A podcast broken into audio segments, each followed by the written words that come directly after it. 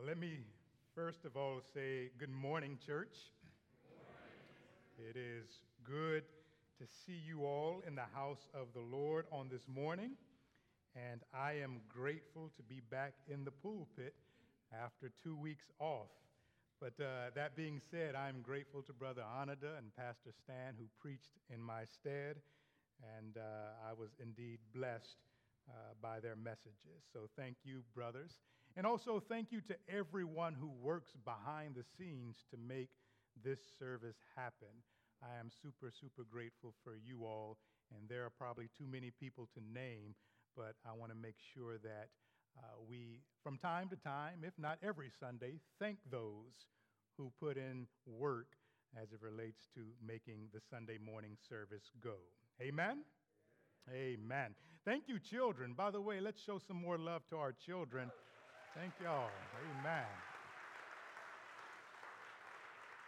Amen.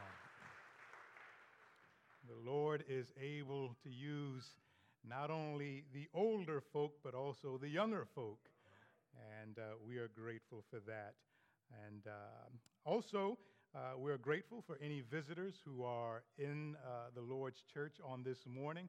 I hope and I pray that you have felt welcomed I hope and pray that you have felt blessed. And if you do not have a church home, uh, please feel free to consider us. I'm not trying to steal sheep. If you belong somewhere, I understand. But if you are without a place to call home, uh, please, I hope you would indeed consider us. That being said, uh, we have been in First John. We are going through a series, and what we are doing in this series is revisiting some of the basics of our faith.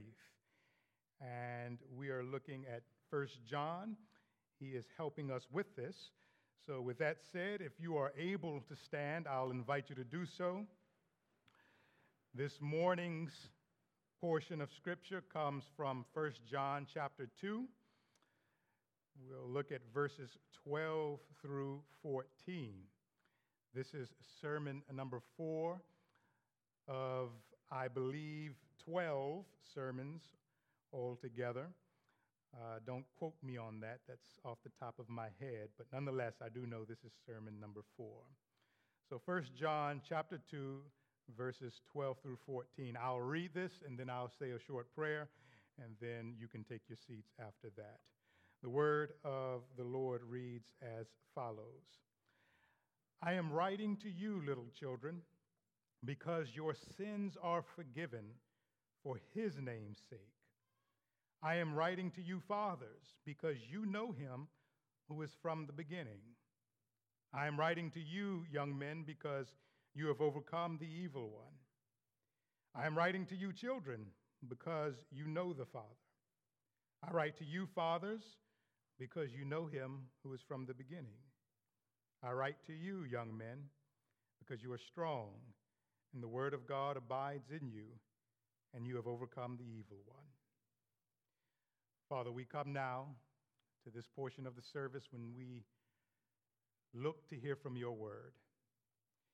And Father, as I prepare to preach this word, uh, we are mindful of uh, the mass shootings that have occurred. And we pray not only for the victims, but we think about those churches uh, on this morning. Give them words uh, from you as they think about uh, the situations occurring in their areas. That being said, Father, we also again pray that you would be with us as we look to your word. And it's in Jesus' name that we pray. Amen. Amen.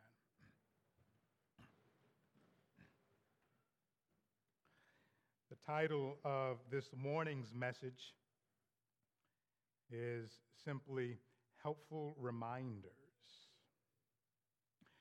I don't know about you, but I know for me, oftentimes the Lord, or oftentimes I am in need of simple reminders as it relates to the basics of our faith. What I mean by that is, I'll find myself personally going through something, wrestling with something, and in the back of my mind, I'm trying to figure out what's some new revelation, what's some enlightenment that would help me with whatever it is I'm dealing with.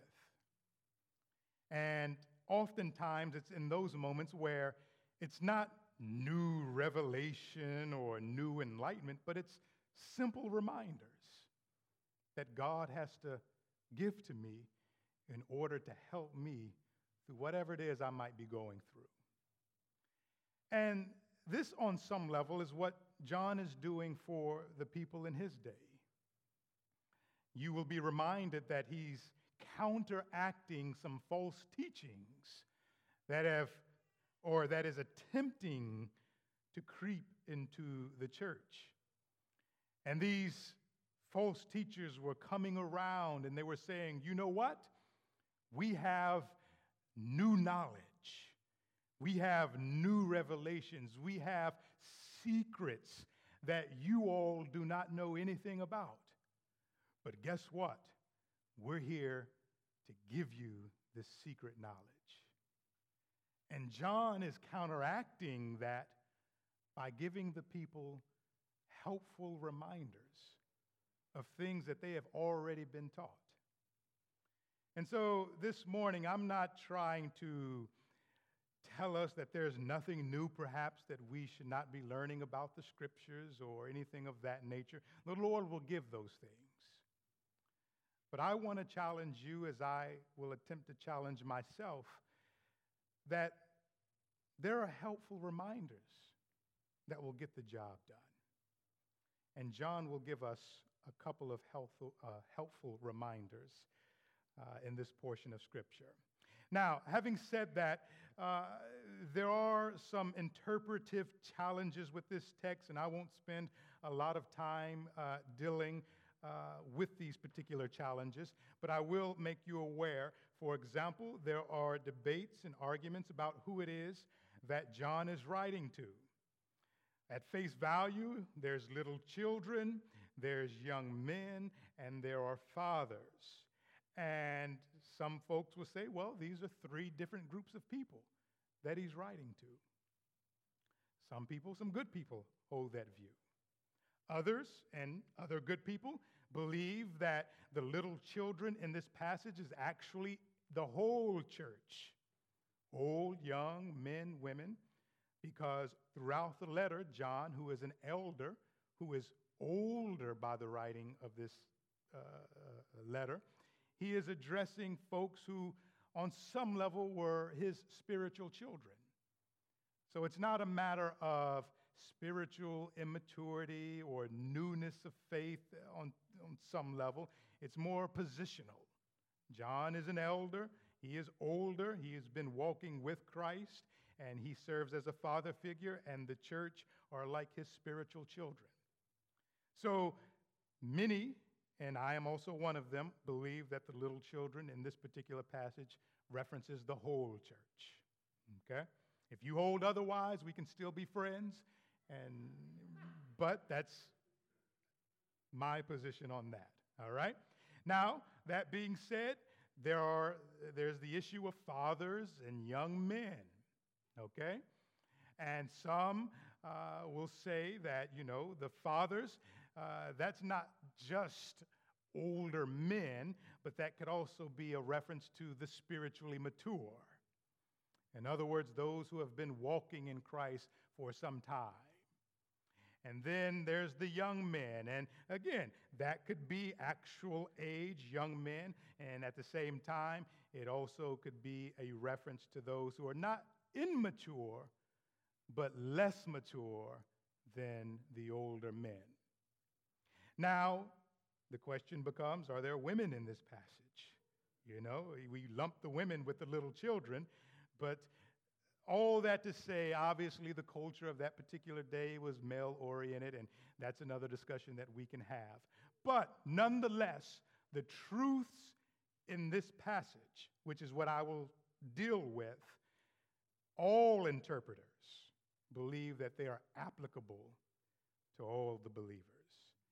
In other words, what's communicated for the fathers can be applied to the young men in some form or fashion. And so I will take that approach with this morning's sermon. So I'm not going to address this side of the church and then come over to this side of the church and compartmentalize this. I'm going to deal with the truths that are communicated and we will apply them to the body as a whole. Amen? Now, that being said, what is the first reminder that I would like for us to consider on this morning? The first reminder comes in verse number 12. I am writing to you, little children, because your sins are forgiven for his name's sake. The first reminder has to do with the fact that our sins are forgiven. Now, you will remember that prior to this passage of Scripture, John had just communicated to the people that no one can say that they are without sin. Remember, the false teachers were going around and they were confusing uh, this idea of sin. And they were saying to the people, you know what? Uh, you are really just a spirit, and Jesus was just a spirit. And spirits are good and your spirit cannot sin. Your flesh, that's the bad thing, but that's not really you. And so there was a great deal of confusion starting to creep into the church. And John says, you know what? No one can say that they are without sin. As a matter of fact, if you stand here today, John would say, if you were to get up and say, you know what, I am without sin, according to John, you would be a liar. You're young, you're older, you're male, you're female, you're a lay member of the church, you're a pastor. John says, I don't care who you are. We all have sinned. And it does us no good to deny or pretend otherwise. So John belabored the fact that we all have an issue of sin, regardless of what the false teachers were saying. And it's in light of that that he circles back and says, But remember this your sins have been forgiven for his, his being Jesus' sake. Now, I want you to pause for a second. Obviously, John is writing this to counteract some false teaching. But in terms of applying this, this will really hit home to those who struggle, who have struggled with some guilt, perhaps. Maybe you've committed a sin that you can't even forgive yourself. Maybe you've done something contrary to God's word. You've offended God. You've offended your neighbor, a spouse, a friend, or whoever, and you have not found forgiveness either from yourself or from that person. And some of us perhaps have struggled with that. And it would be helpful for us to remember that we are forgiven in Jesus' name. Let me say that again. No matter what sin you have committed, if you have placed your faith in Christ, if you look to the Savior of the world and his work upon the cross, regardless of your sin, you have been forgiven in Jesus. And this is meant to be free. This is not to excuse our sin. May we repent. May the Spirit help us to, to grieve over our sin. May, may we feel uncomfortable with sin. May we even get to a place where we are hating sin. But never let the issue of sin cause you to despair. May sin never cause you to give up. Why? Because your sins and my sins have been paid for and they have been dealt with. And as a result, we have been forgiven. John is reminding his audience that their sins are forgiven. The second reminder, he goes on to say, in verse number 13 I am writing to you, fathers, because you know him who is from the beginning. And that him who is from the beginning uh, contextually is, it fits more with God the Father, but you can put Christ in that as well because he is obviously from the beginning. But nonetheless, you have to keep in mind, John, again, is counteracting some of the false teachings that are going on. As I've already said, you had folks standing up in the pulpits of those days. And mind you, a lot of the audience would have been illiterate in some form or fashion. And so these teachers could get up and say, I have the secret knowledge, and I know God in a way that you don't know. I know the one who is from the beginning. And if you want to know the one who is from the beginning, you must come through me, the teacher. And it's in that context where John is saying, You know the Father.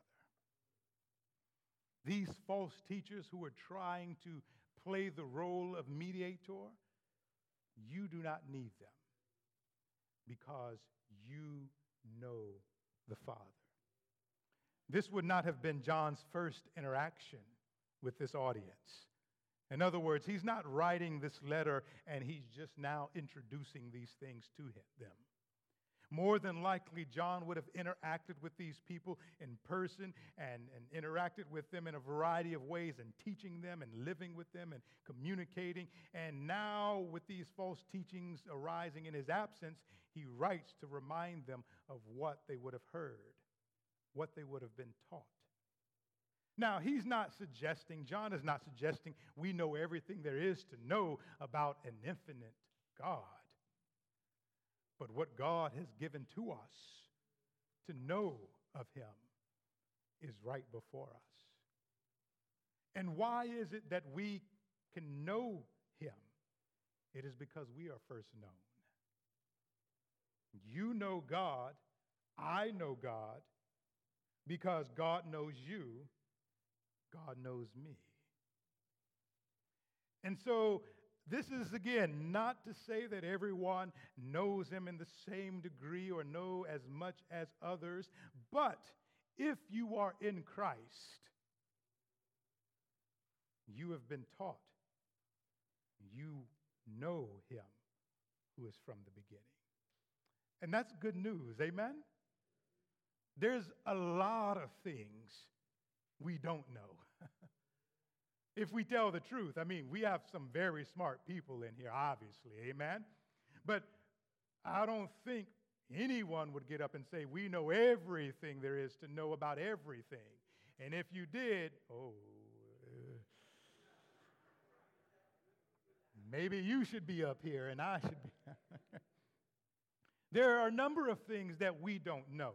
But he is saying, regardless of how illiterate his audience would have been, you may not know science as well as a scientist.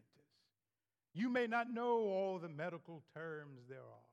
You may not know how to get around town or how to fix a car or how to cook a meal. But as children of God, we can know who God is. And that's good news. So he is telling the people, he is reminding them, he is encouraging them to be careful of getting caught up in the false teaching, the secret so called knowledge, and rely on the fact that they already know him who is from the beginning. Amen? The next reminder, he says, I am writing to you, young men, because you have overcome the evil one. This really stood out to me this morning, especially in light of the mass shootings that have recently occurred. You see that the evil one is active, the evil one is busy. And even if I'm not paying attention to what the evil one is doing on the outside of the church, the evil one is even very near to the people of God in some form or fashion.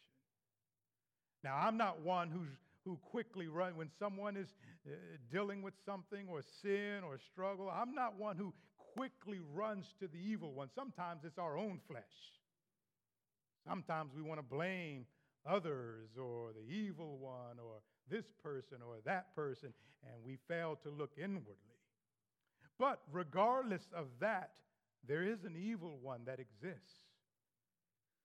And this evil one is active. And if we tell the truth, there are times where it appears as though the evil one is winning. You look around and you see all of these difficult things affecting uh, communities, cities, even our own selves, and we begin to wonder are we really winning? Is following Christ actually accomplishing anything? And John's audience would have been living in a difficult period, a difficult time. Many of his folks would have been persecuted for their faith, not just laughed at or made fun of, but actually killed and murdered, and legally so in some cases. You believe in Jesus? Oh, okay, well, that's a problem, and you will meet death as a result. And at face value, it seems as though the evil one is winning. But John reminds them, and specifically in this context, he's saying to the younger folks, you, I'm writing to you because you have overcome the evil one. Now, I'm tempted to run quickly to my conclusion to wrap this up in Christ. But, but, but sometimes we need to be reminded when we're at our lowest, when we feel defeated, when things seem like they're not going as if we thought they would go. Sometimes we have to stand by faith and be reminded that we are more than conquerors in Christ Jesus, that we have overcome the evil one. And this is not just some mental game to help folks persevere through their trials and tribulations. This is a real truth. This is a real thing.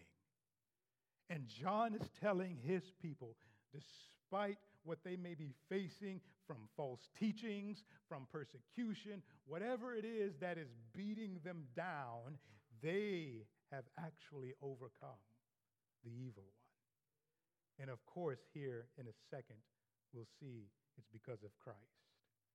So some of us need to be reminded of the fact that we have overcome the evil one. I know I do. Amen?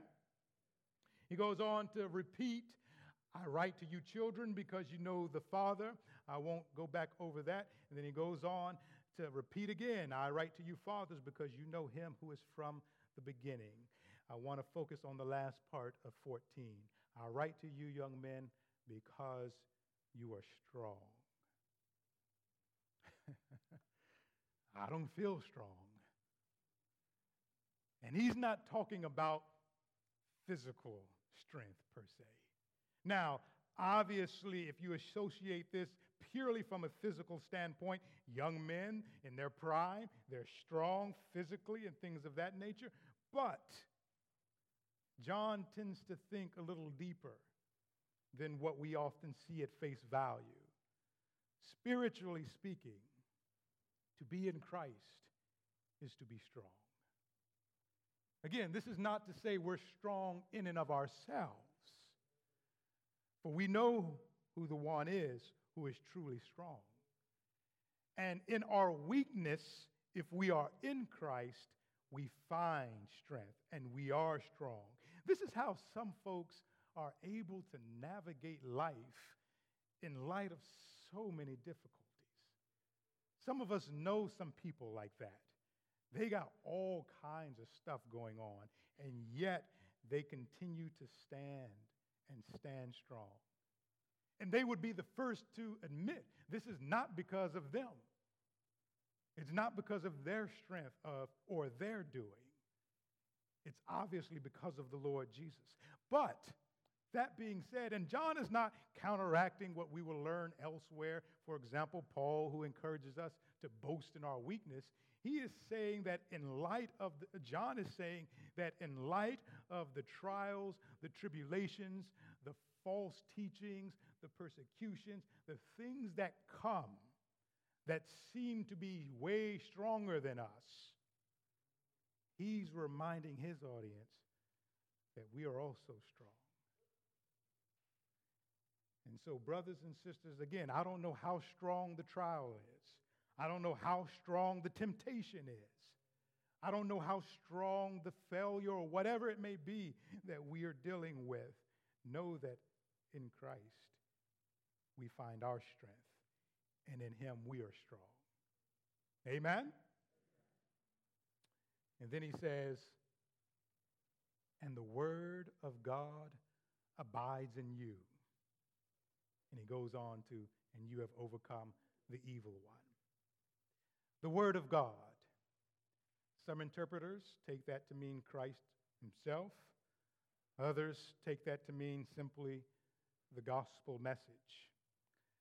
I think at face value, he's referring to the gospel message, but obviously we can talk about Christ's presence among us as well. But he's going on to communicate to the people that these false teachers who are coming and trying to offer you and me or them something that they don't have, something that is being presented as awesome and wonderful and great. He's saying, look, the stuff they have to offer, ah, instead, you have the Word of God in you. And we need to be reminded of that sometimes. Again, I, I, there are moments where I am, I am trying to figure out what's the latest thing being taught in theology. Uh, as a matter of fact, I was just talking uh, to a brother who's uh, going to seminary or in seminary, but getting ready for his, uh, this upcoming year. And I'm already thinking, well, I wonder what they're teaching now. Not as if I was in seminary some decades ago, but times move quickly. And I'm like, you know, well, what are some of the new books? What are some of the new things they're teaching and all of that kind of stuff? And that's how my mind works from time to time. What's new in, in theology? What's new in the political world? What's new in the community? What's new in the news? What's new? What's new? What's new? I need to fill my mind. I need to fill my brain. And I'm not saying these things are bad in and of themselves. But it's often the reminders, it's often the things that we've already been taught. It's the things that we've already come to believe that we need to lay hold of, revisit, take it in afresh. Now, brothers and sisters, in closing, John is able to say this obviously because of the work of Christ. In other words, the people are forgiven because of Jesus. They know the Father because of Jesus. They have overcome the evil one because of Jesus. They are strong because of Jesus. The Word of God resides within us because of Jesus. Jesus is the reason. Jesus is the source of all of these reminders, of all of these blessings. And if we are looking for these things outside of Christ, we put ourselves on shaky grounds. Should we seek forgiveness from our neighbor? Yes, absolutely so. But if you are not seeking forgiveness from your heavenly Father, what do you accomplish? They go hand in hand. If you are bragging about all of your other knowledge and all of your other educational uh, attainments, but yet are not taking great joy in the fact that you know Him who is from the beginning, your boast and all those other knowledgeable things are worth not, not much. If you think that you are overcoming the evil one because you come to church every Sunday or you read your Bible by yourself, and none of that is attached to the work of Christ, you're not really accomplishing the things that you hope. If you uh, think that you are strong because you are young or because you're in your prime or because you exercise or whatever, and these things aren't tied to Christ, you put yourself on shaky grounds. These reminders are effective when viewed in light of the work of Jesus. And so, brothers and sisters, there's so much that is out there. There are many things that I am eager to see us as a church engage in and do. And I'm obviously praying and thinking through a number of things as it relates to uh, the future and the new season and the life of this church. But before all of that, let's be reminded of some of these basic and helpful truths that are ours. And as we lay a hold to these things, may God bless us and lead us and guide us in all truth. Amen? Let us pray. Father, we bless your most holy name. And Father, we are so thankful for the reminders that you give to us from your word. We are grateful to know and to be reminded that we are forgiven of our sins. We have overcome the evil one. We are strong. We do have the word within us. We know you, and all of this is because of your Son, our Savior. And Father, as we go about the rest of this week or even the rest of our life, whatever may come our way, whether for good or for bad, help us to always be reminded of these many blessings that are ours in Christ. And as we reflect on them, may we find what we need in that moment. It's in Jesus' name that we do pray. Amen. Amen. Amen. Now,